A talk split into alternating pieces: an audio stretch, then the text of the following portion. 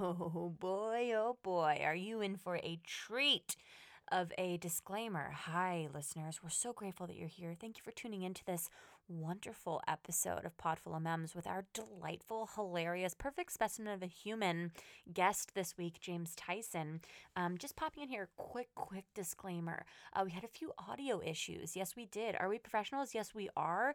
Do professionals make mistakes? They do often. And I'm just here to give you like a little tiny warning that you're going to you're going to hear some overlapping in the audio because we did have to use the Zoom audio, so there are some internet lags. We also, last thing I promise, just, might have lost a chunk or two or three little sections where James was talking and we started a new topic, and unbeknownst to me, the recording just stopped, and so I will chime back in periodically, okay, once or twice maybe, to just recenter our conversation by adding the little nugget that was missing, and then we will jump right back into the episode.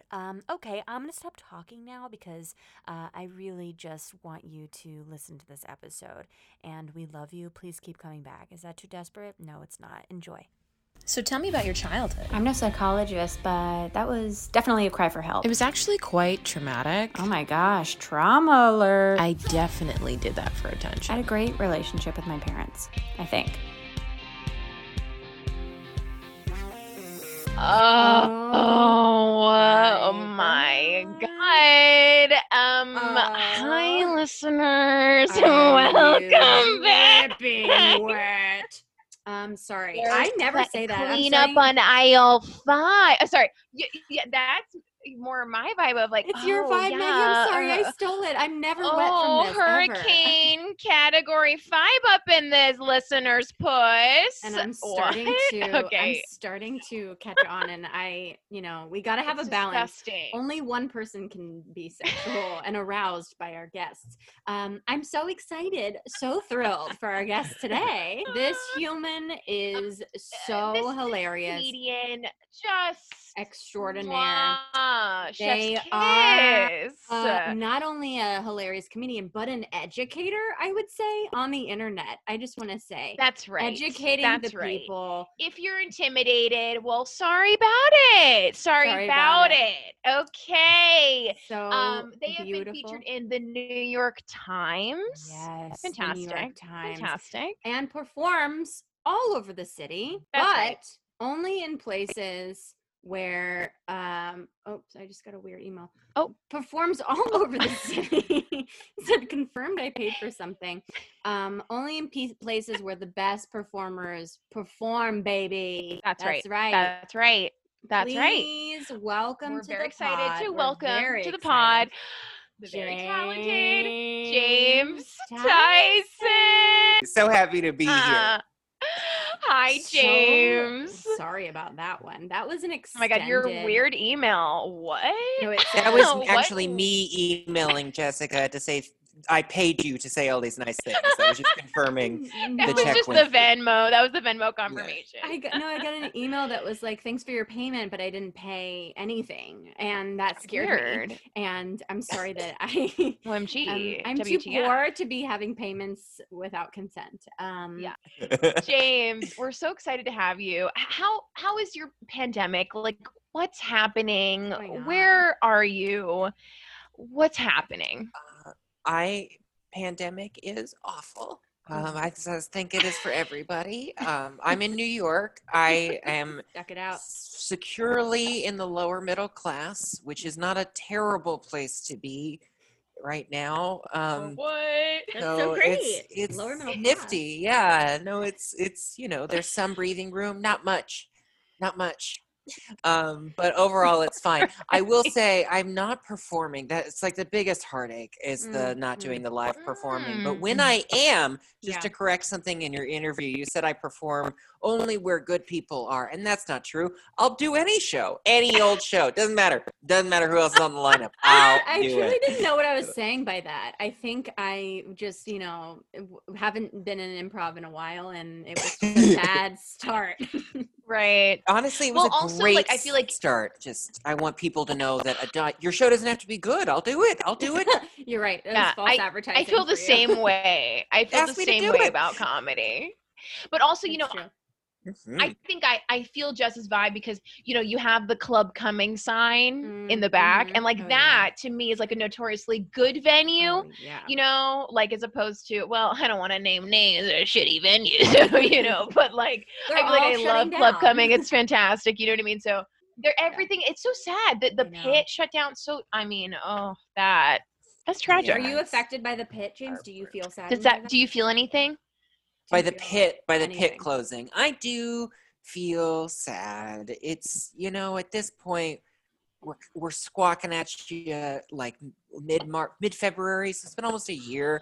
Yeah, like two of my family members died. I didn't like them, but it's still, there's just been, the Pit is just like one more lot. Like cherry on top of a horrible year. Yeah, right. Like, so I did like the Pit more than I liked my pill popping aunt who died, but you know, I don't feel it yet. I will feel the loss of the Pit in probably like 2 or 3 months when some errand takes me over to 24th Street and then I realize my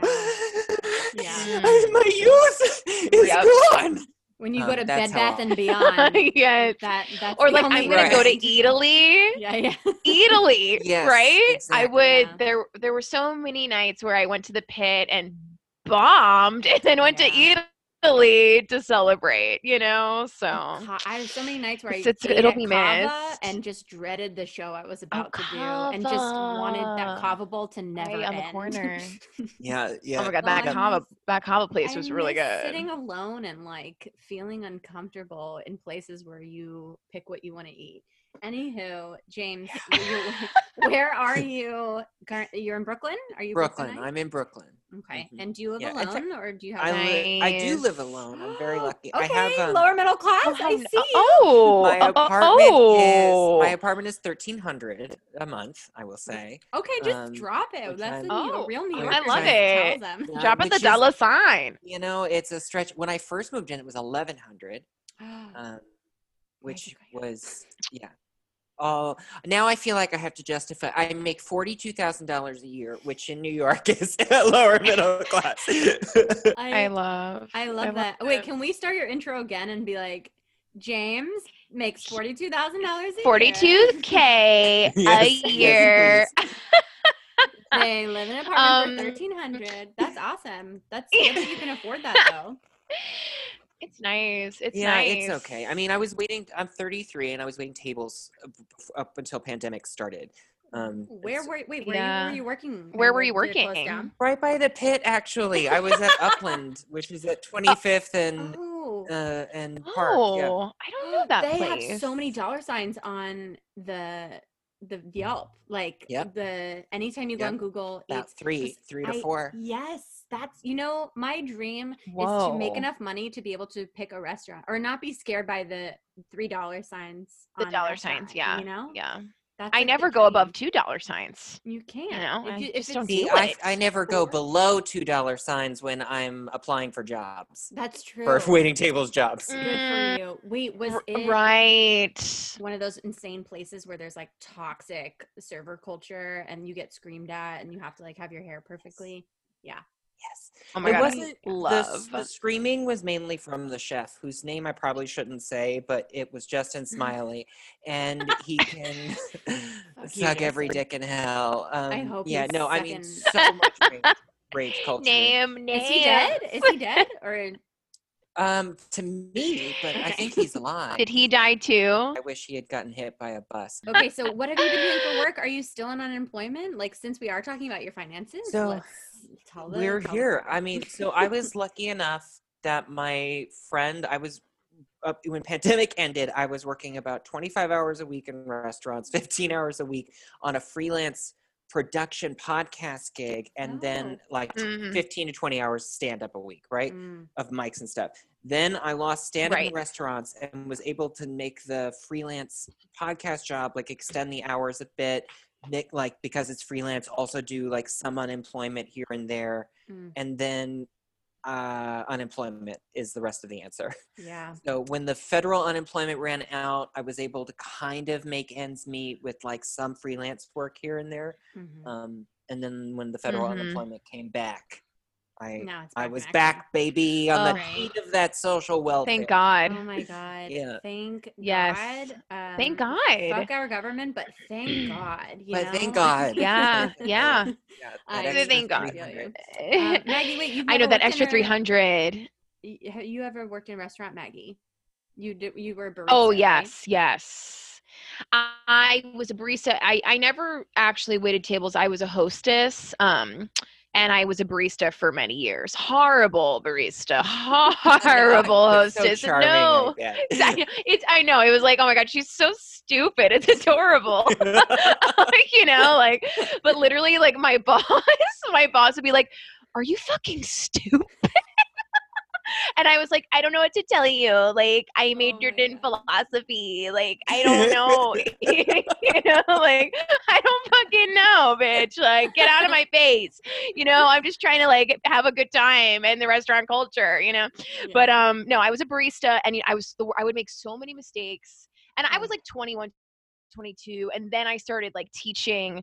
And that's kind of when I was like in my mid 20s. And then I was like working corporate gigs randomly. Nice. And I realized that the listeners didn't ask for my life story and my work history, but here it is. If they press play on this podcast, they asked for your life story. You're fucking right. Yeah. We might have touched on that in previous episodes, but it is good to know. And I did ask, so that's very fair. So did James, Jess, did you do restaurants? You did restaurants? You did. I cried in so many walk-ins.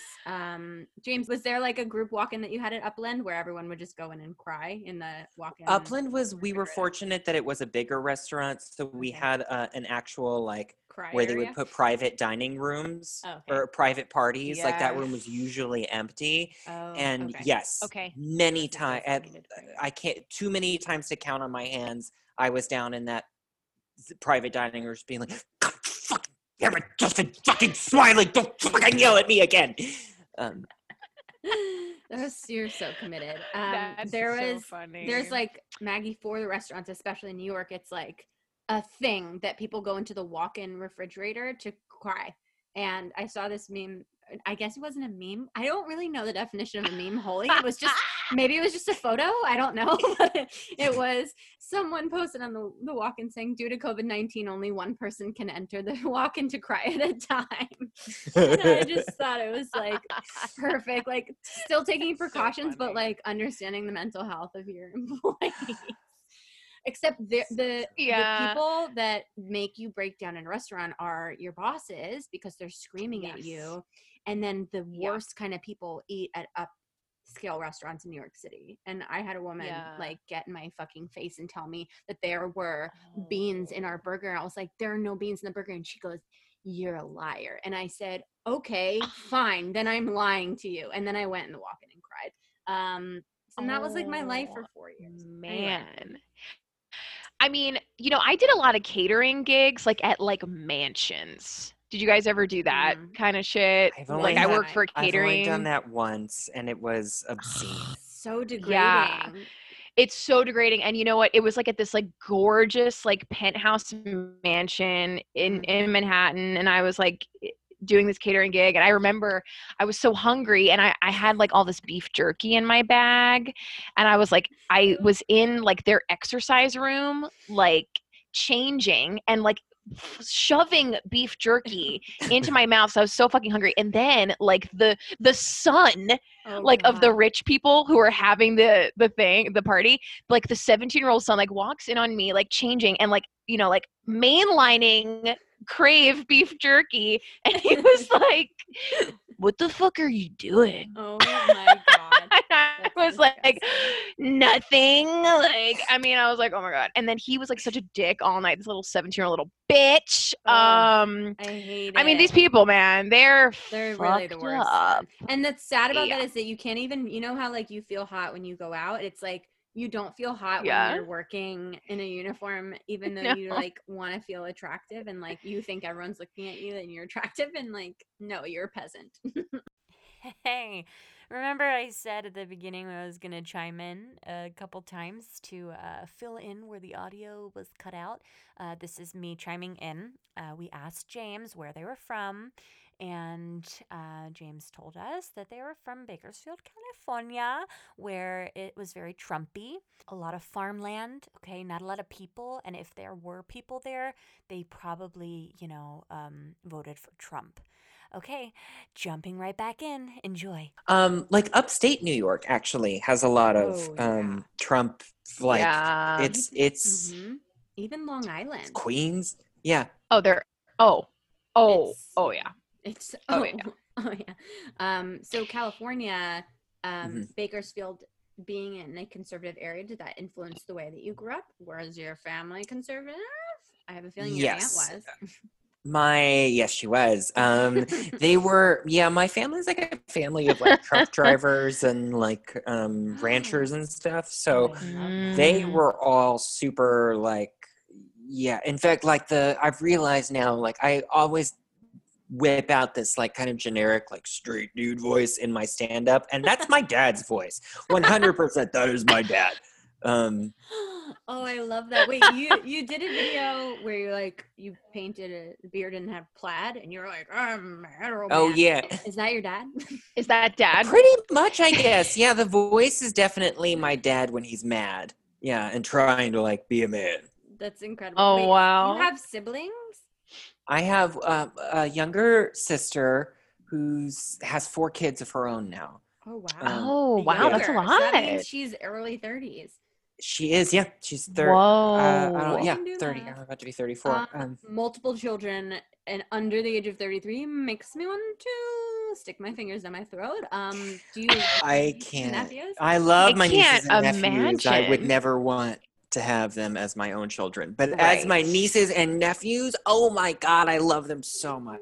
Totally. Oh, you guys are both aunts and uncles. That's so sweet. And and do you want to have children on your own one day? Not anymore as much. I mean, it's first of all, I would have to. So many things would have to change, but also like I'm way too selfish. Like I barely. Like, it's already hard enough to maintain a romantic relationship while trying to do stand-up and, like, move up in the world. Yeah. Right. And I can't imagine. Yeah. I don't – yeah, I have no – the only reason for me to want a kid before any of that happens is, like, I don't – what would I do with it? What would I do for it, with it, about it? I've got nothing to give that little, feel you. I totally feel you. I have 5 nieces and nephews. So adorable. Obsessed with them. So cute. And I'm like, oh God, the idea of birthing a child. My dear God. I mean, no. Well, no. My baby, I think, would like roll down a hill and I like wouldn't notice, I'd be like, oh my God, there it goes. Like I've got mics to do. Like I have to go to an open mic. I can't say that to a 2-year-old, but I would. That's why I shouldn't have one. Right. Are you currently in a relationship with your partner? Am I making that up that you, okay. You guys are staying strong then. Nice. That's been a while. It has. Almost 2 years. In fact, our anniversary is March 14th, which I think Broadway shut down March 13th for pandemic. So it times right with like that now. Did you see a Broadway show together and make that anniversary thing? I had tickets to see, they're behind me. That's why I'm pointing. Oh, but I had tickets to see Who's Afraid of Virginia Woolf with Laurie Metcalf. Oh. And literally the tickets were for like the day Broadway shut down. So I've lost a lot, Do I care about The Pit? I don't know anymore.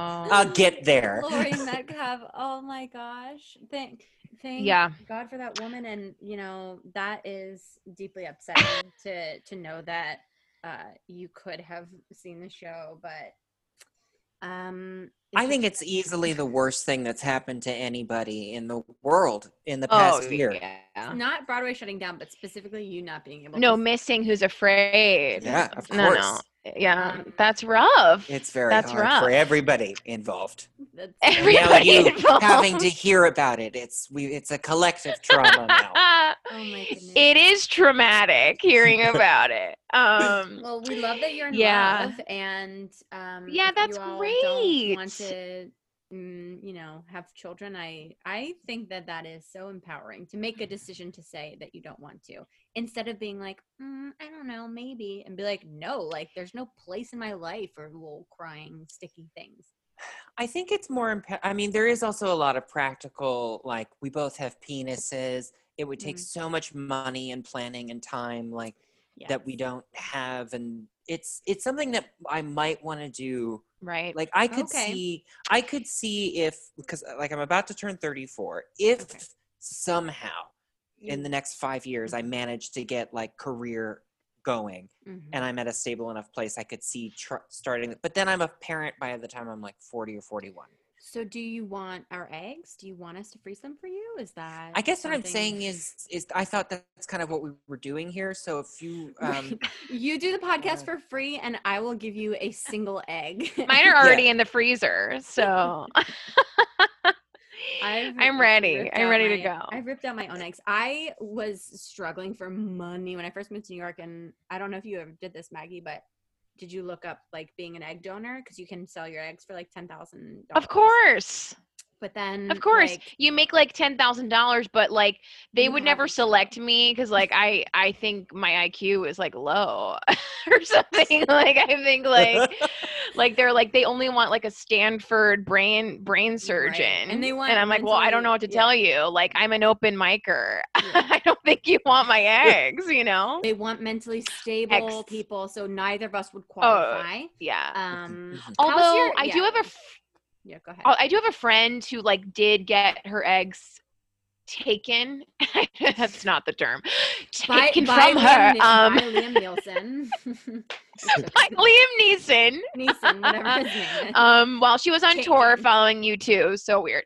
But she got the 10K but she's like really like, something's off with her. I mean, she's a very nice person, but like I was surprised to say the least. Her eggs are that, so I was like, oh, maybe she can do it. Maybe I can do it.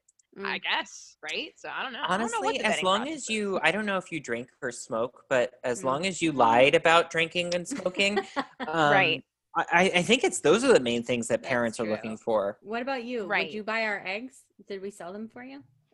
Oh my God, a million times. Yes. If in 6 years, silly babies, I have $10,000, it's going straight to these two right here. Wow! You know what I would do? I would do a surrogacy. I would like totally carry a baby. Oh, my best friend wants me to do that for him. He's the only loyal listener to this pod, but it's just like, then the baby is not yours and you wasted 9 months of your fucking body of not drinking or doing. Yeah. But if you get 100K, then it's not a waste. That's true. That's true. My friend also wants me to be his surrogate. And I was like, if you give me 100K, I'll do it. I think he thinks I'm going to do it for free. I'm like, well, what do you think? No.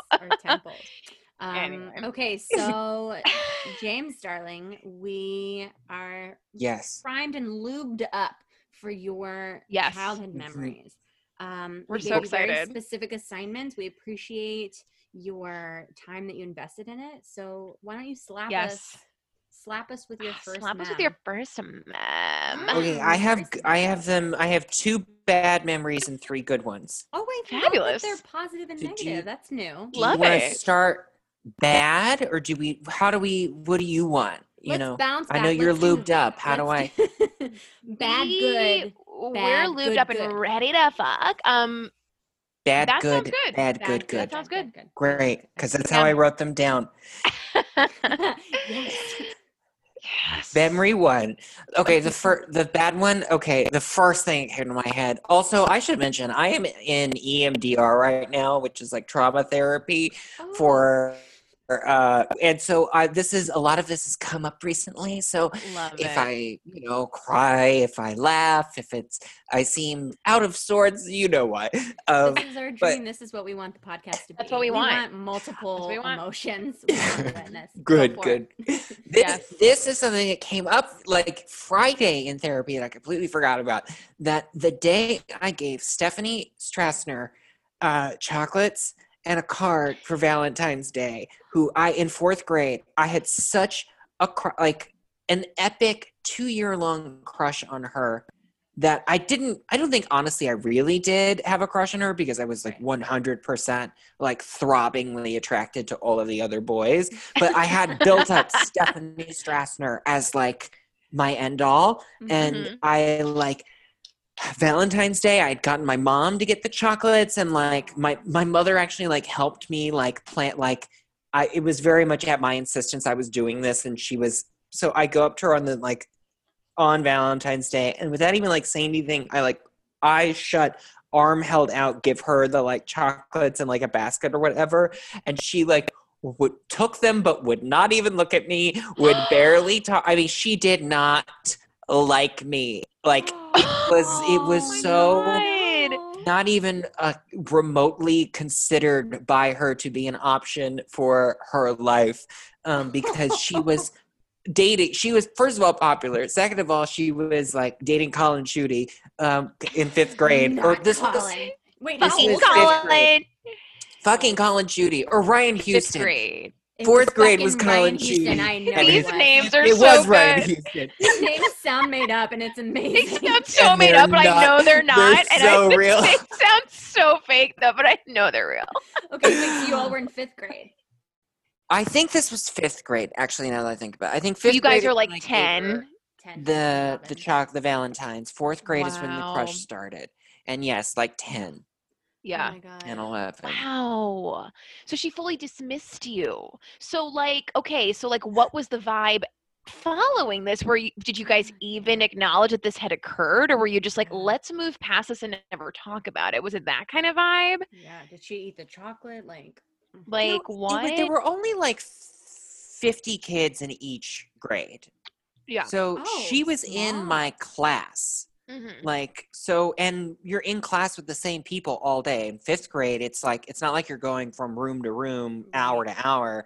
It's the same room all day. So I seem to remember, I think I was like a hanger on with the girls. Mm-hmm. So while she was definitely not into me at all, and didn't even really want to be friends with me directly or acknowledge that I was like human, but because I hung out with the girls, and there were two or three girls she was friends with that I would sort of buddy up with, and so there would be group hangs, but it was always like if I said so, like I remember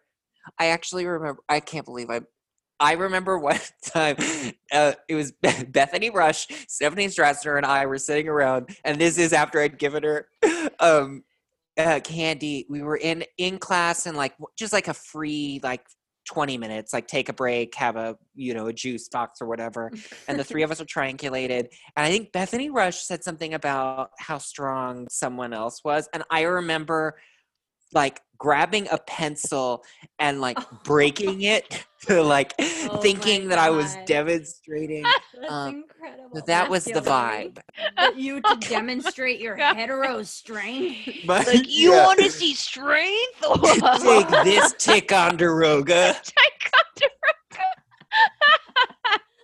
Oh my God. Oh my God. That's incredible. So did you think as a child, did you acknowledge that you were attracted to boys and then think you were overcompensating? In fact, that's the real thing that actually came up in EMDR, because I didn't come out until I was 15. I did not have, in hindsight, I realize now I had no words for it. I didn't understand but I 100% had like an actual attraction to Ryan Houston and Colin Judy. Fucking yeah, I mean, Ryan Houston was so hot. Yeah. Fucking hotties. So with a name like Ryan Houston, how could you not be fucking hot? How could you not? No. Really? Was he blonde? What? I feel like he's blonde with like a side swoop. Well, dirty blonde. I knew it. Dirty a Sandy. Dirty okay. Oh my God. Do you think that your small town vibes reinforced like not being able to understand or comprehend or create like a tangible idea of what that attraction was, that feeling was? 100%.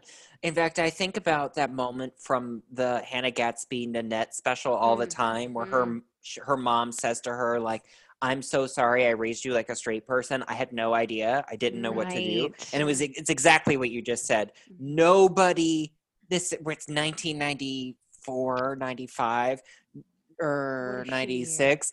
When did Titanic come out? 97. 97. End of 97. Yeah. Yeah. So this is 97, 98. Best year of my life. Oh, best year of my life. Are you kidding me? God, are you kidding? The next good memory is my Titanic obsession. Yes. Hey, James, I'm so excited because I had such the same obsession. Oh, my God, I'm so excited. Oh, my God. And you know what's funny is you're asking, like, what was going on with Stephanie Strassner? I remember during those free times, it was a lot of me talking about Titanic. It was a lot of you being like, did you guys see Titanic? Oh my God, that's amazing. So funny. Okay, so wow. So you, sorry, go back to what you're saying. Your family. Yes, yeah. None of the adults. No one around was thinking like, how do we make this space safe for potential trans or gay kid? Nobody. Right. In the 90s also. Totally. Maggie and I were just talking about that yesterday. Did you see the film mid-90s, James? No. Jonah Hill's film. No. His first. So it's just like these young kids who are like skateboarding, and so basically it just it highlights how toxic masculinity was just, you know, so detrimental to just like friendships and communication to young boys in the 90s especially. And so I feel like, you know, obviously 90s we think of like we grew up in a moderately progressive time. It's like no. God, and we're still, and even now it's, you know, I feel like I feel bad.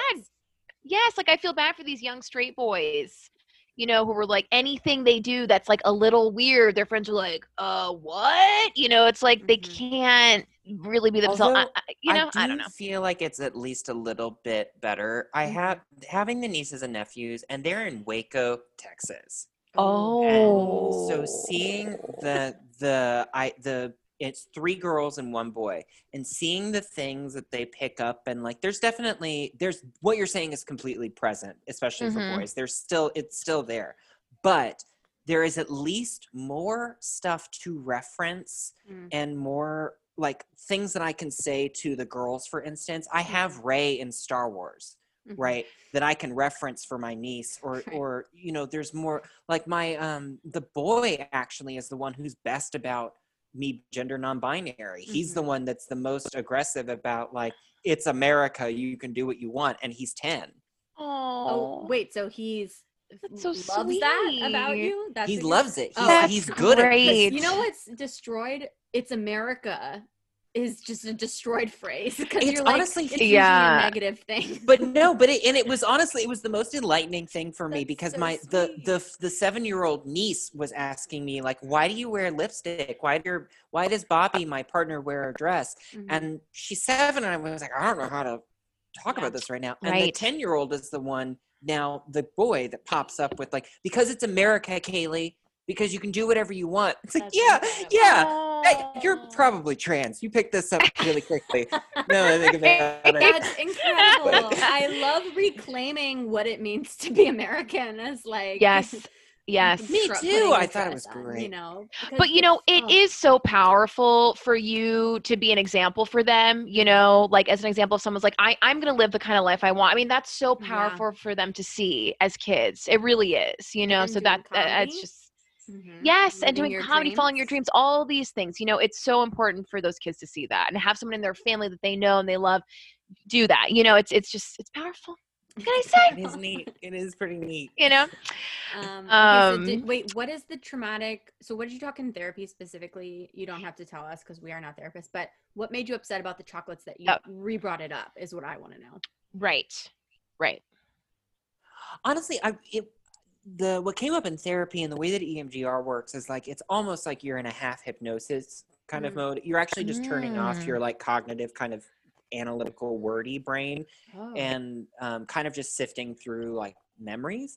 And it's so things just sort of come up. What actually was the shocker trauma of all of that was just like, I was getting the layout of like the playground and it was just like every memory from this space that I had not been in. I haven't physically been to in 26 years or 23 years or something like that.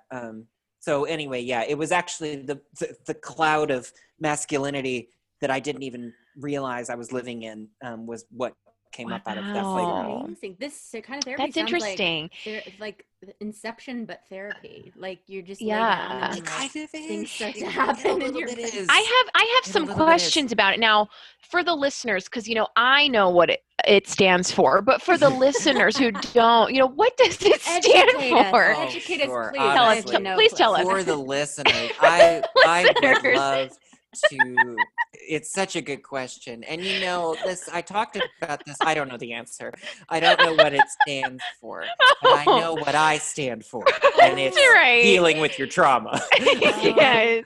Wait, I wonder if it does mean anything specific. What is it? It's EMCR. What is it? It's like electro. It's not electric shock therapy, but it is electro something or other, I think, or emotive.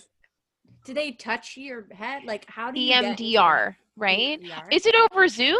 Is EMDR. It hypnosis over Zoom? So ideally it's not over Zoom, but yes, it is over Zoom. Right, right. And so there's a couple different ways. One way is like, as you go through the thinking about it, you're tapping your shoulders. Another way is there's a light bar. And so I just use YouTube video of a light bar and my therapist is with me. And so you move your eyes back and forth, take a breath, and then talk about what comes up. And you just do that. And there's a lot more to it than that in the long run, but it's specifically for, addressing how you carry trauma in your body. When you cannot, when it's so fundamentally in you that you can't get it out through talk therapy. It's a great way. Wow. And I'm here fucking, just with the mainstream cognitive behavioral therapy. I'm into this shit. Boring. That's how I got sober though. So I did that for 3 years. Wait, you got sober with CBT? Yes. Wow. Awesome. Now, did you, I no, you don't have to answer this if this is too personal, but did you go to AA at any point, or did you do the 12 steps? Oh, you did all of that. I didn't 12 step. Okay. I've taken things from the 12 steps. So I don't go to AA regularly. And in fact, I do still smoke weed, but I've been off of alcohol for over 3 years now, almost 3.5. Good for you.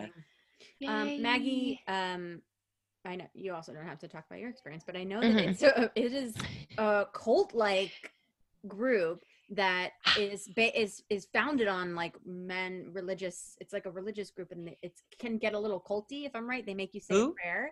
AA. Alcoholics Anonymous. AA is culty and based on a religious group. It depends on the group. It really depends. Exactly right. That is so right. It really depends on what meeting you're going to. Like some meetings, because I had a period of time of 3 years where I was going to meetings. I was sober. I was doing the 12 steps, all this stuff. And the subculture of AA in New York City is very we're all hot. We're young. We're sober. Are we fucking? It's very weird. It's right. And it's almost are we sober? Or are we just an ancestral AA home group? What's happening? You know what I mean? Right.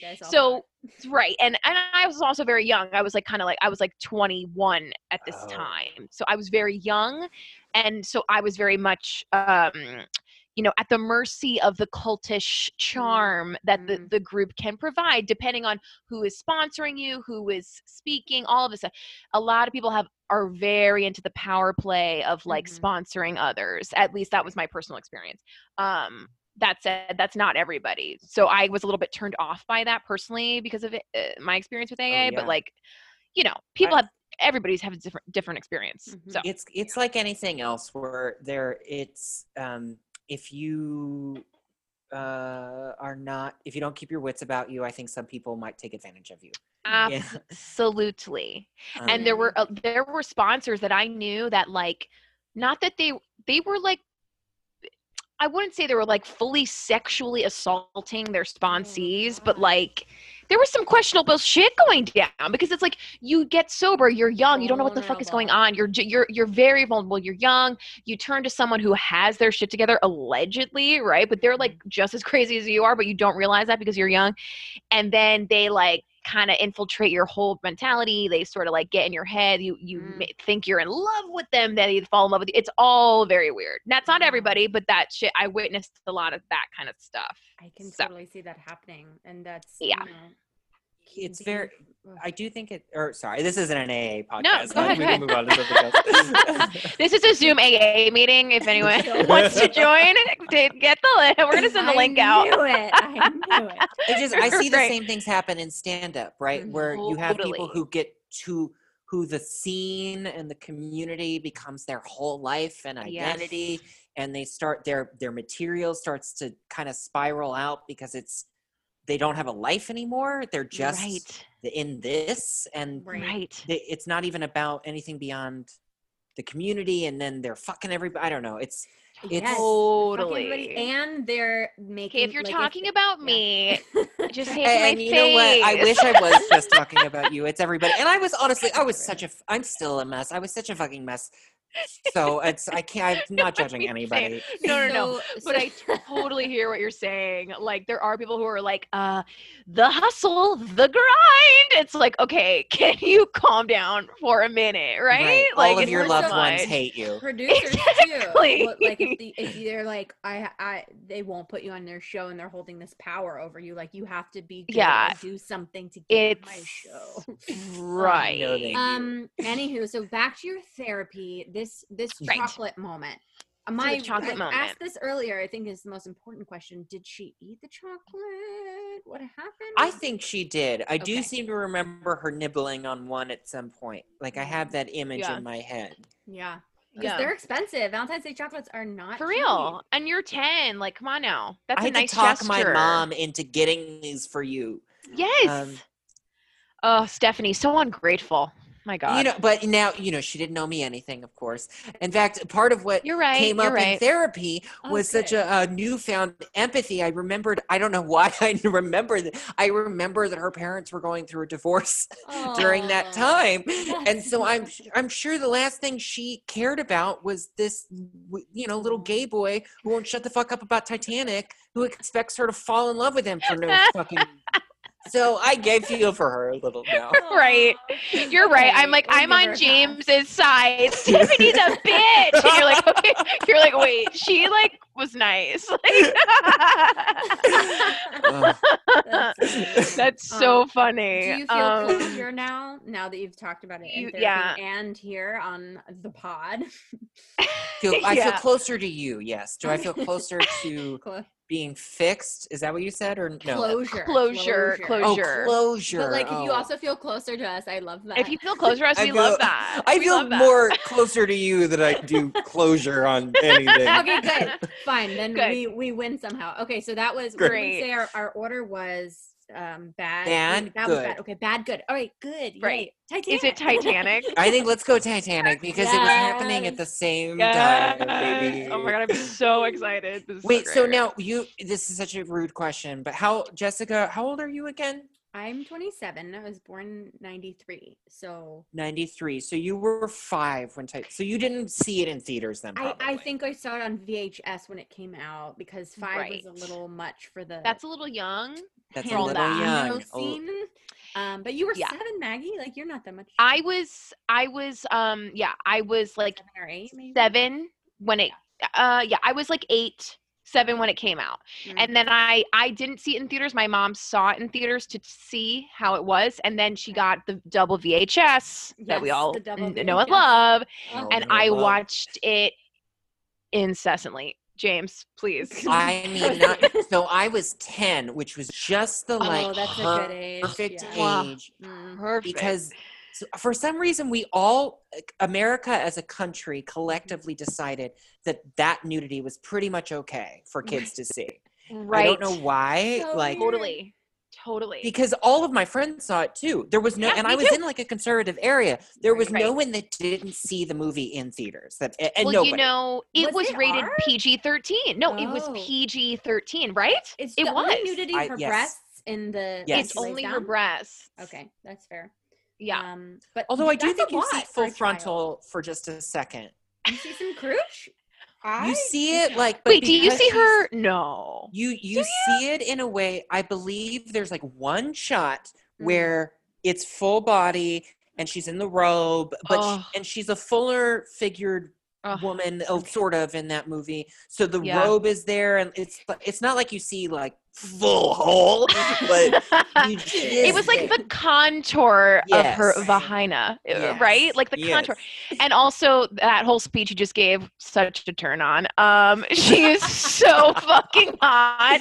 Like when I saw those titties bust out, I lost my mind. I lost my mind. I was like, I must look exactly like her. I must have her. I must look like her. I must have her. I was very aroused by the whole situation. It's funny, you kind of look like her right now. Your hair color right now is like stop it. Well, if you want me to take my top off, just let me know. I'll do it. Can you give us one titty just cupped, Maggie? And then...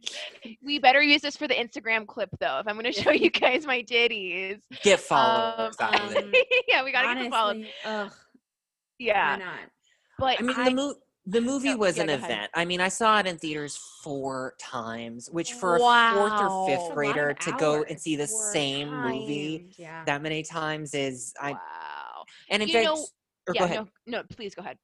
I mean, to the extent that I remember the last time, in fact, I saw 4.5 because my mother was so like, I don't want to see the movie again. Absolutely not. We're seeing something else. But I wanted to see it. So they went to see Almost Famous.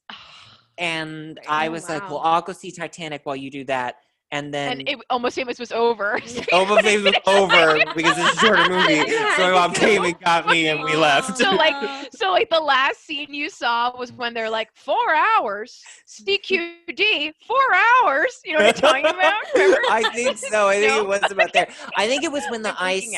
I remember, I think it was like right as the iceberg starts to hit and you're playing. I think that's when it was like time to go. That's when you changed the tapes. And so you were picked up. Well, that's the tape change, I always will remember is, I believe you'll get your headlines, Mr. Ismay.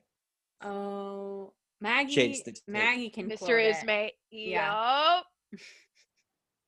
I can't quote a single movie. So you know what's so fun? Oh my God, literally Jess and I were talking about Titanic like 2 days ago. We talk about it often. Oh no, I was talking about it with someone else. I'm sorry. We did talk about it once on the podcast. I talk about it a lot. What is his name? Who goes? Oh. The evil guy. Mr. Ismay? Is it the guy? Oh. Her husband, who was going to be her husband? Oh. And he's like, get me on that boat, Billy Zane. Billy Zane, yeah. He's like, get me on that boat. And you're like, you fucking know that would be I have a child. Ted Cruz would totally be like, get me on a small child. He would throw his children off the boat and just to get on there. It's funny. Oh my God.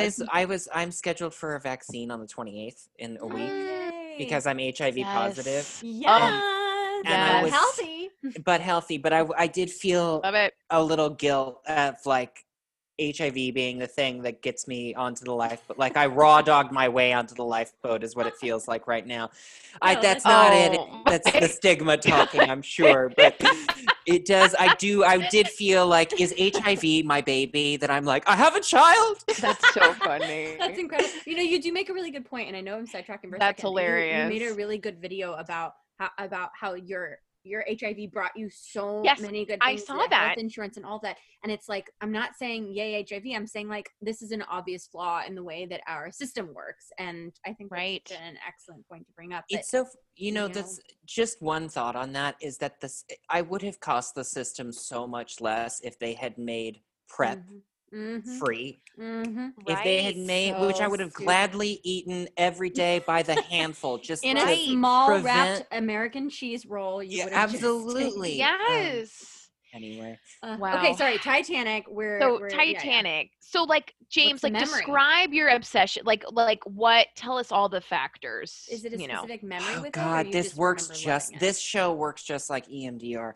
So because I'm realizing that the Titanic obsession I had so clearly must have been because, first of all, lead is a female, right? The story is sort of feminine, essentially. Like, it's an action movie, but it is one that leads with the pathos of the central relationship, which is a soppy, lovey, like, it's all these things that I was, like, so not allowed to be into that were suddenly $1 billion worldwide phenomenon that also I realized I actually think I really keyed into at 10 the stuff about the class stuff that movie, which I think is arguably the best part of the movie, that it tells the story of the Titanic, but hits the notes of the class divide clearly and digestibly. Mm-hmm. That I at 10, I think that it was all, I was not aware of any of this. This is me as an adult realizing, but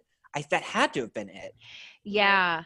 I would have to agree with that. Like, I think for sure, like, I don't know if I was processing it, but I definitely remember thinking, oh my God, like it's so unfair. Like I was, 8 years old. It's so unfair that Tommy, has to like bang a fucking bench to like try to survive, and Fabrizio gets killed by the fucking pillar, and it's like what the fuck, and fucking Cal lives because he's like rich. It's like what?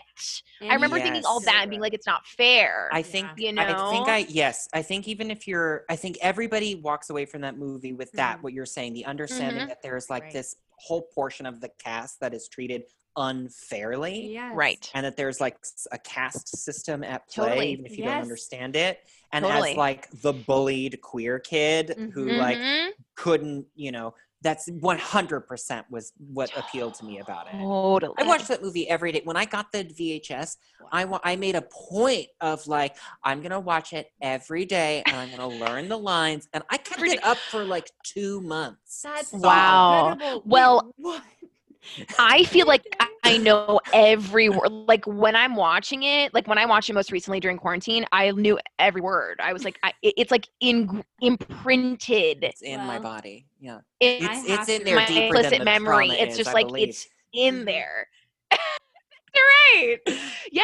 And so another point, to that point of like the class system being very obvious, is like, Rose's choice to abandon that lifestyle is a very impressive choice for a 21-year-old girl to make. Yeah. I mean, she's like 21 years old or maybe even younger in the film, and it's like ultimately like for her to make that decision, it says a lot. It really just like comments on like, okay, like what really matters in life? What really matters when we're down to the wire, when it's life or death, right? Mm-hmm. It's fascinating. So she is such a heroine, as such a powerful figure, you don't have to listen to your parents. Right. Because it's what you're being told to do. Like she actively like, it's not just that she turns away from the world. She turns away from her mother and the man in her life who's like, you have to live this way. Exactly. Oh my God. No wonder I was obsessed with it. It's so deep. Like there's so, and so when I watched it most recently, I went on such a dark, twisted deep dive about the movie and the incident itself. And I learned a lot. I mean, just fun fact, I don't know if you know this, James, but the cast and crew while they were filming were like poisoned with PCP. Like there was this is crazy. This is crazy, right?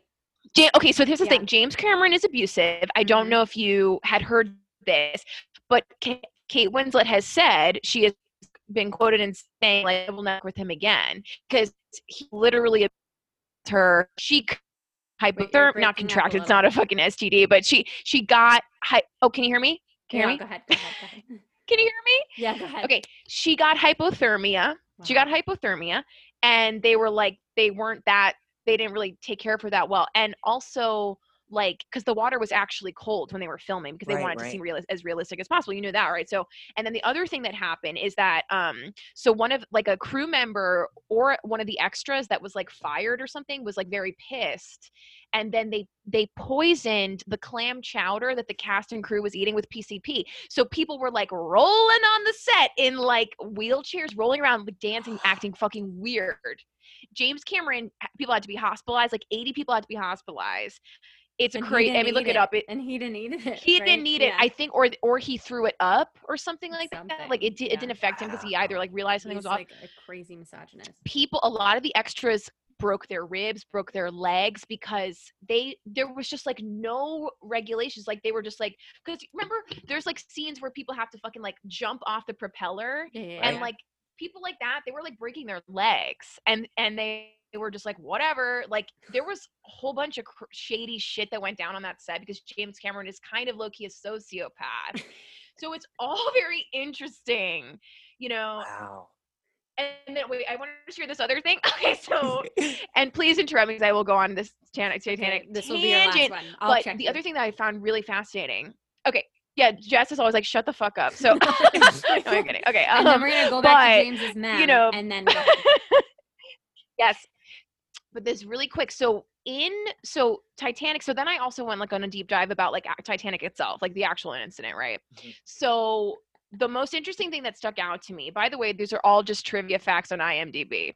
So that's it. And there's like pages and pages and pages of facts. So this one fact was so interesting to me. So there was a book that came out. So now Titanic sank April 14th, 1912. So now in like 1890 or something, there's this book, there was this fictional novel that was released written by some guy named Robert something. I forget his last name. I know it was Robert something. And it was called The Titan. And literally it's about like a White Star Line ship sinking, thousands of people dying in you know, where it was found, where in the Nova Scotia region, right? It and the measurements of the ship in this fictional novel literally identical to the actual measurements of the ship. So when Titanic sank in 1912, everyone was like, that guy's a psychic. He's psychic. What's going on with Robert, the fictional writer, randomly writing this psychic clairvoyant novel? So that was like another fun fact that I was obsessed with. You sound like, I love you being like a Titanic conspiracy theorist where you're like you're like red in the face, like, so you tell me, listeners, on like Parler, like, this is what happened and they're lying to us about it all. So Titanic was a hoax. I'm sorry. It was, but anyway, so those are a couple of fun facts. I know I literally sound like a QAnon member. Yeah, thank you so much for sharing that. Okay, so but James, please continue. Is this therapy for you right now? Are you triggered, traumatized because you're reliving it? Or are you excited? It's only therapy if you charge me. So. Okay.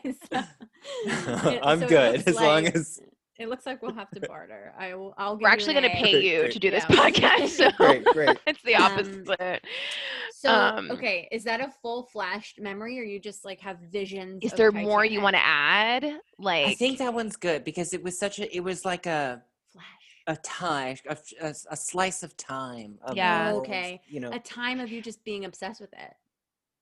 I have a question about your obsession though. Like, did you have like a Leo moment or like a Kate Winslet moment? You know, I was more obsessed with Kate Winslet than I was with Leo. I love that. Right. Right.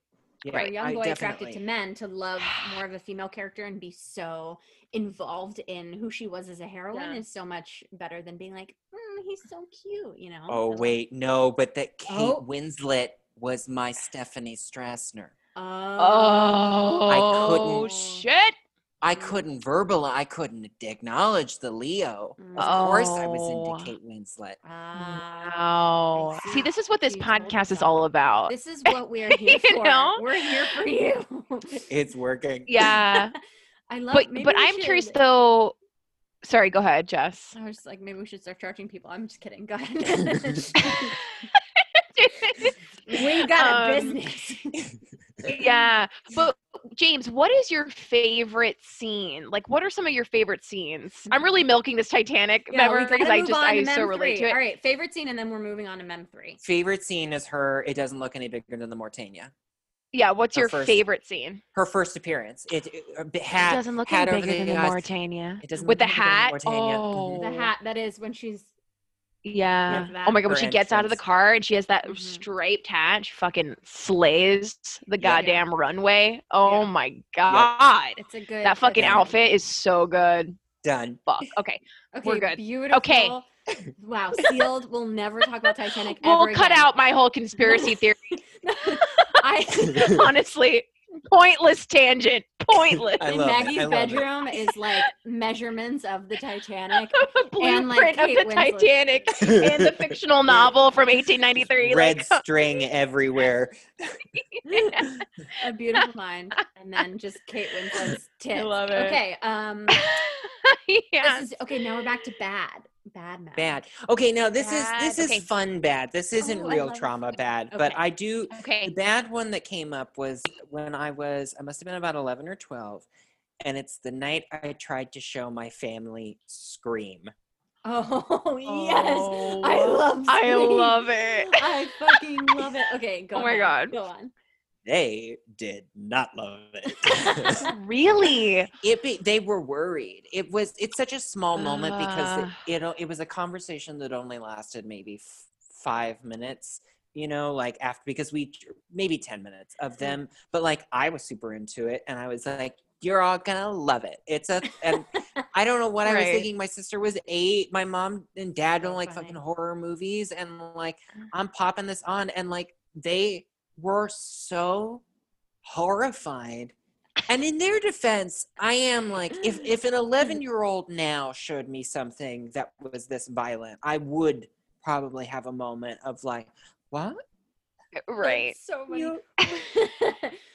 Wait, but did they not find it funny? Because it is kind of funny. But they didn't get it.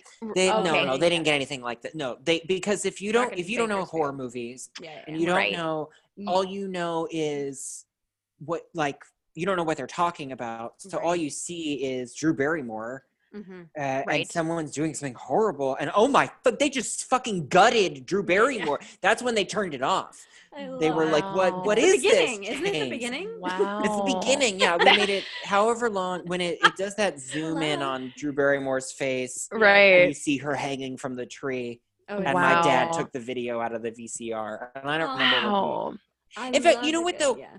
So they were very concerned. But I do think the movie I talked them into watching instead was I Know What You Did Last Summer. That's so funny. That was fine. That's because there's so much worse. But it actually, there's no real violence in that movie. It's more suspense. Yes. It's right. And I remember my dad saying to me, now that's a scary movie. Which is fun because look at the Rotten Tomatoes. I mean, it's so funny. Yeah, I guess that's because it was more suspenseful. More of a thriller, less of a psychological thriller. Yeah. I have something for you guys. Hold on. Oh, I know this is an audio medium, but I just want to share this with you. And so I have this. I'm sorry, but it's going in the Instagram clip. We're just gonna. Yeah, I think that's the one. Button it. Should I just that's the button. Do the rest of the pod like this? My boyfriend and I are into dressing up in bed. Oh my God, love it! Little role play. Is that what that's for? Because that would be very sexy. Except I would prefer Michael Myers. What are you doing? I feel Michael Myers. I feel actually the Michael Myers mask would be hot. Would actually be hot. Because it's who are you? But this is more okay, you're just a creature. Wait, there's Scream right? And Scary Movie. What? Yeah. So Scary Movie, aren't there a bunch of series of movies, though, that also parody? What are those? Do you remember those? Scary Movie. That's Scary Movie. So, but Scary Movie, yeah. Okay, and this is, you're talking about, you said Scream, right, James? Scream. I was that's this. Scream. Okay. Yes. Okay. Yes. I was yeah, how pathetic would that be if I was I have to show you guys something and I came here with this and you're it's the Scary Movie mask. I was okay, what was that? I just got so excited because it's we have it just hanging on the door. Anyway. It's right there. I love it. It's kind of very scary at night. Anyway, so your parents said no, this movie is too scary. Yes, and with the implication of what's wrong with you, right? So that's the thing that sticks out for me, and why it came up as I still hold on to that of them feeling not just we don't like this, but what's wrong with you, right? Mm-hmm. Now, had they ever seen anything similar, you know what I mean? Have they ever seen a horror flick, or was this truly their first exposure to something like this? I think I think what it was is I think they had never seen a slasher movie ever. Right. I think they'd seen Carrie. They'd seen The Exorcist. Sure. But they didn't see. Those are horrifying, though. Truly. But they don't. But they're not a girl that looks like someone you know getting gutted in her home. That's so hilarious, though. It's the best part. And that's comedy, baby. It's the best part. Oh, that's comedy, baby. Yes. Right? But you know what's, you know, to that point, like, I do feel like there a lot of people kind of do like separate those kinds of films. Like they're like, okay, I can handle like a suspenseful flick that is not necessarily in the realm of reality, mm-hmm. but then like to watch something about like someone getting murdered and this is potentially something that could go down, like, is honestly too much for people. I understand the difference, you know, like I could see that. You know, I think the films like Amityville Horror, ones where it's like this kind of happened and this guy, everyone dies and the family dies. Like, to me, that is more crazy and masochistic to be like, let's watch this movie instead of like a movie that's like a ridiculous murder, you know, like she's hanging from a tree. Right. Well, to me, like, not to bring it back to Titanic, but Titanic why not? Is like 1,000 more times more horrifying than Scream. Yeah, that's 1,500 deaths. You know, this is just one girl. You know, I don't know. Okay, so I mean, that is a fair point. I think there's something about Scream that, and it's why I like the movie. I mean, it feels like it's set in the real world. It feels like it's set in especially like I lived in like an arid kind of like California town. Mm-hmm. It didn't look anything like that where that was filmed, but it feels very real. And then because it's not, I think people like my parents just could like, in fact, I think my parents might prefer the Amityville Horror because it's based on a true story. Oh, whereas this is like, someone just made this up. Someone for no reason whatsoever just created a scene where they would stab Drew Barrymore? Interesting. I would love to ask, are your parents now supportive of you being an artist and everything that you do? Because I'm curious about what their taste is. Yes, I don't talk to my dad. I don't really know anything about what his taste is anymore, but my mom 100% supportive. Okay. Who then, by the way, took me to see Scream 3 years later when it was out. So it really was just this one weird night where my whole family just made me feel like, what a fucking freak you are. Right. Interesting. And your siblings were too young because they were, well, you said your sister was like 8 when you showed. Maybe that's why they got mad, actually, because my sister was 8. And actually, if I was an adult, I wouldn't guilt the 11-year-old, but I would turn Scream off if I was watching it with an 8-year-old in the room. That can help you piece that together. You know, a lot of connections. You know what? You're like, did we help you again? I'm just saying. Are we licensed EM? Okay. Nope. I mean, you sure are. Clearly not. We're licensed EDMers. Earlier, just you said EDMCR. I was like, ED, My Chemical Romance. Like, that's what I was thinking. That's what I'm using for therapy. What Maggie and I do for therapy, we just turn off all the lights and then we play My Chemical Romance and go. Oh my God, yes. Makes you bring up so much trauma. It feels so good. It feels so good. James, I didn't mean to try and get validation from you, but I was just kind of impressed. That we may have helped you piece that in because, you know, maybe this is working. Okay, that's all. We're seeing it from different perspectives. Yes, I love it. Great. I'm glad that you were able to find that and maybe understand why your parents didn't understand you as a child, you know? That's the link. I have another question regarding this memory. Like, did you, because of that incident, did you feel like, oh, I can't share with them like things I like, or you know what I mean, or like, you know what I mean? Like, did you kind of hold back? Yeah, right? I mean, it wasn't just that one incident that made me feel that way. I definitely would regularly go to my mom to try and make her watch stuff still, but I think my dad was the most aggressive about like just being sort of repelled by it, and so definitely with him, I would just never. No, my mother and I ended up making her watch all sorts of horrible stuff later on. So I totally did not learn anything. Like anything about the reaction changed nothing in my behavior as a child. That's great. Ooh.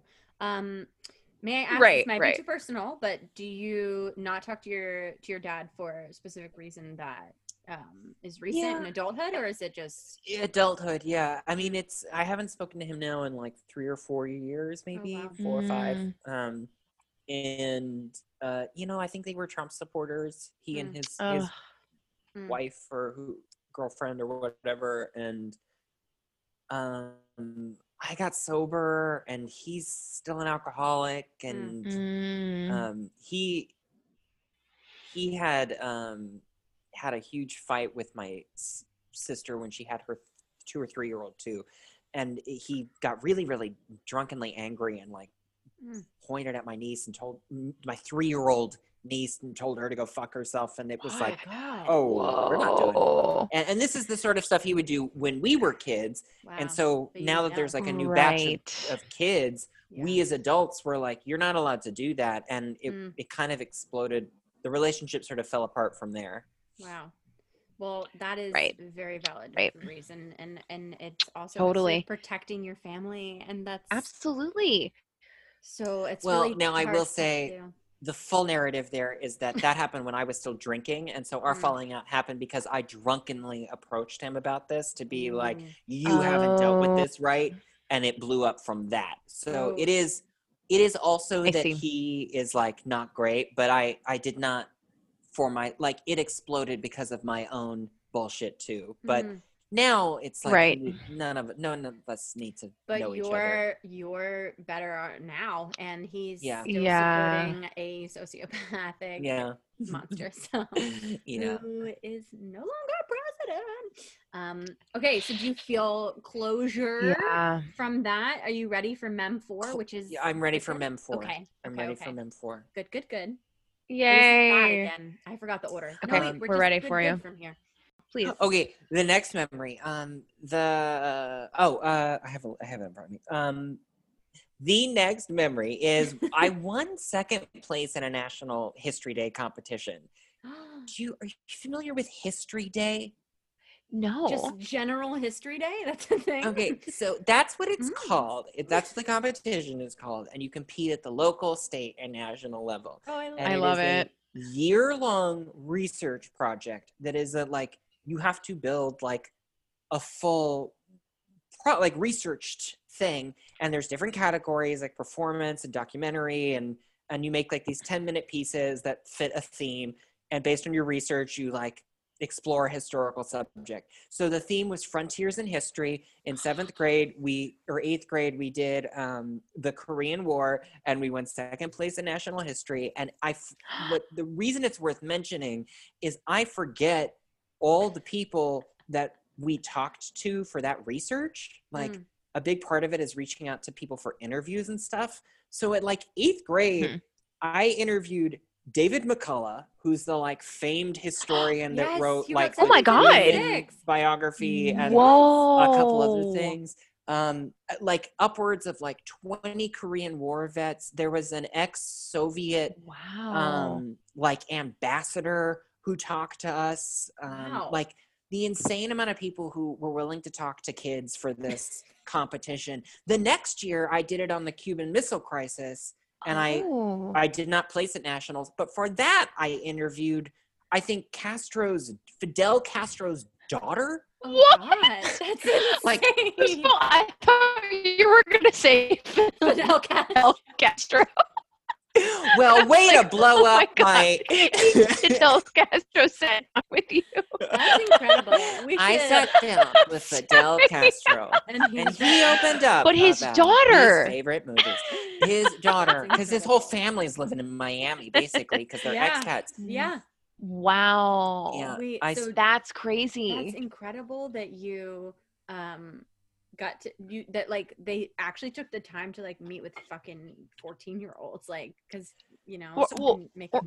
weren't you even younger? I was 13 going into 14 for the 8th grade one, and then in 9th grade 14 going on 15 when I did the Cuban Missile Crisis one. Wow. And you know what, I'm forgetting one. In 7th grade we did the Seneca Women. I was on our team that did the Seneca Women's or Seneca Falls Convention. Right. And so we spoke to I think there was there was like a 102-year-old woman, I think, who was there. And it's no, because it was in 1848, but she had done some of their activist-y stuff. And it's, you know what it taught me more than anything is it's not just that people will talk to kids. It's taught me that if you ask people for things and you're nice, they'll give it to you. Yeah, that's right. Like, if you, it's in so many ways, like if you reach out to people and especially if you ask them about them, and like you want to know their story, people want to tell you about them. Okay, I am back. You know, I thought I was going to have to chime in a lot more because I really thought we lost more this episode. Turns out just two chimes. This is my second chime. Here I am. We lost a little chunk of James's story. I'm so upset. They were talking about how they dressed up as Harry Truman, and that's just such a wonderful image. So we lost that little nugget of the story, and then I chime in obnoxiously with a little fact about Harry Truman that maybe you don't know, maybe you do, about his attempt to get America on the universal healthcare track, okay? You're like, wow, you're such a history buff, Jessica. You know, I listened to a lot of history podcasts to make up for the fact that I didn't pay attention in high school. So that's where we pick back up in this conversation. Enjoy the rest of the episode. Truman, if we let, because if those stupid Dixiecrats, we were supposed to have universal health care with Harry Truman, but that didn't happen because of his stupid party. I didn't know that. Wow. Yeah. So I didn't know that. Just a brilliant Harry Truman, really advocating for universal health care then and still today. And today. That's right. Okay, are we ready for mem number five? Mem? We are. Mem. This one is less fully formed, but it's my first concert, and I think it was Tanya Tucker. Do you know who this is? I'm not familiar. Okay, Tanya Tucker is. She was like a female country singer, and she was a star in like what was known as outlaw country. And they should have just called it alcoholic country, like, because it's just everyone is late to their shows and soaked in booze. But she was my favorite as a kid when I was like 5, because I grew up into country music constantly, 90s country music. Right. And so I was so excited at like 6 years old to go and see Tanya Tucker, which is so funny to me now because I just before pandemic ended, Tanya Tucker. In fact, was kind of rebooted by Brandi Carlile. Really? Brandi. Oh, yeah, you're right. Yes. But if you're a queer woman, you don't not know who Brandi Carlile is, I feel like. Yeah. So good. So you should check out Tanya Tucker because go on. Brandi Carlile is very much a modern lesbian Tanya Tucker a little bit.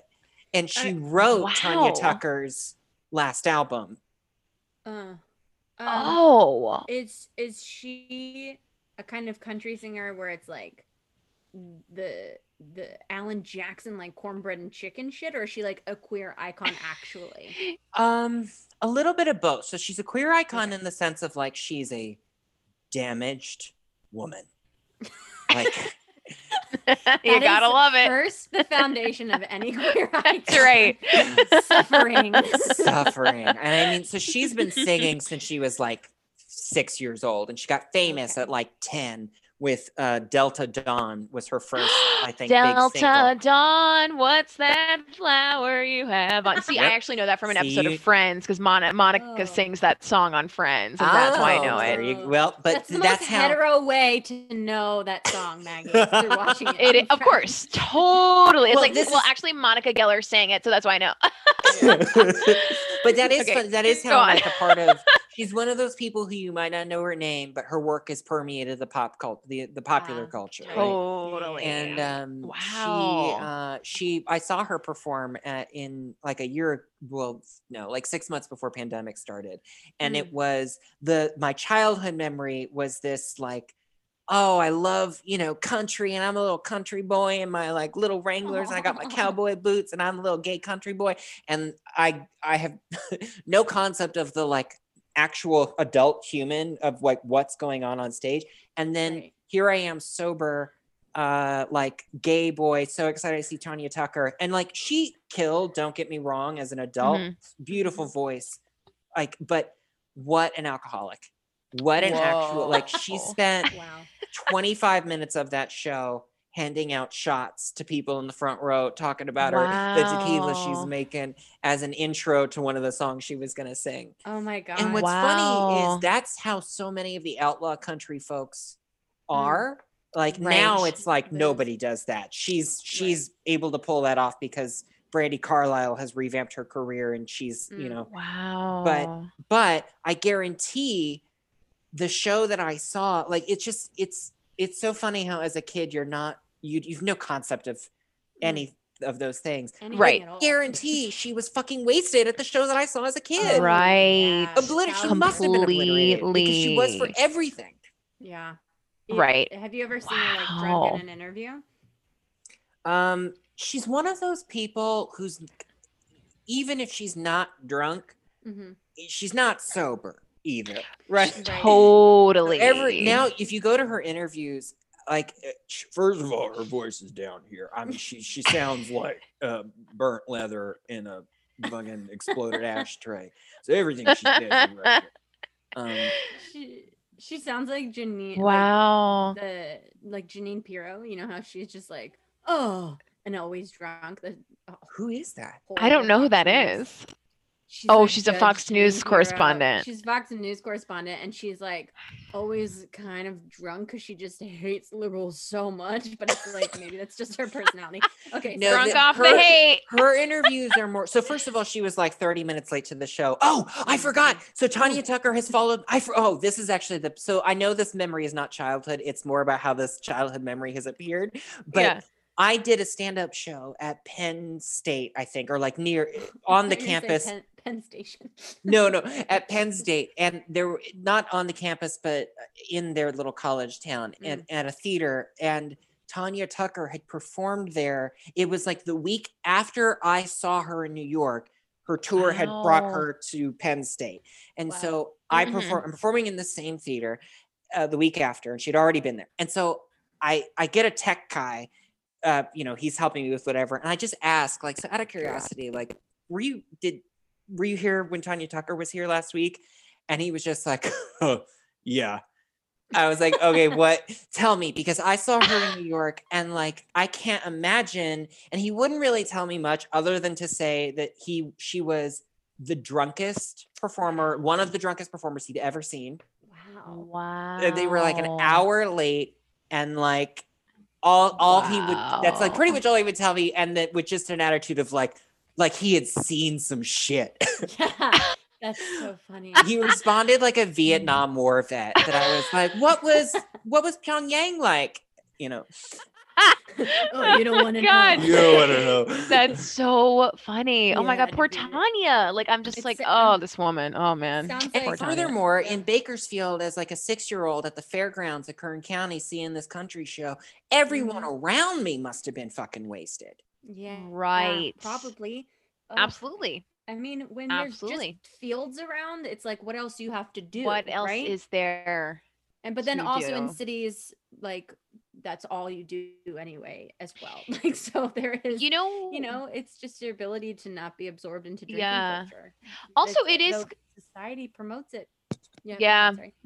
I feel like it also like ultimately is like a testament to her talent. If she's that wasted, but she can like bust out a whole concert and she's like blacked out like that. I mean, she's just playing these chords. She knows how to, you know, play guitar, like sing, you know, flawlessly while she's under the influence. I mean, it's kind of impressive. I feel that's kind of how I feel about like Judy Garland too. I'm like, whoa, like pills and then being like, like she's completely fucked up and like knows how to just like slay a show. I mean, my biggest takeaway in terms of actual visceral memory of that show is her singing. Wow. Oh God, what is the her big hit from the 90s? Give me 1 second, it'll come to me. Take your sweet time. All good. We'll cut out the wall. You walked in, I should have walked out, but it's a little too late to do the right thing now. I'll never forget that. Wow. As an adult and as a kid singing along with her. Wow. Oh, that's amazing. That's a classic country song is like telling someone to get out. Like, oh, yes. Yeah. Especially by a damaged woman. A damaged woman saying, get out. Get out. With bottle with you. Oh my God. Oh my God. We love that. James. I had such a good time on this show. This was so fun. Yeah. Before you go, we would love to plug you in. Yeah. So where can we follow you? Follow me on TikTok at james.tyson, I believe. Wherever you look for me, just spell Tyson with an I. And that will guide you to me, James Tyson, on Twitter, on Instagram, all of it. Yay. You must follow this human. You must. James is so funny on TikTok. Like, and important, man. A wonderful journey. Yes. I appreciate it. Thank you. You are a dream. And you're the best. So grateful to have you. Thank you. So nice. Apologize to your partner for Please us. Say we're sorry. I will. I will. I will let them know. Yeah. Thanks for listening. Thank you. Bye. Bye. Bye.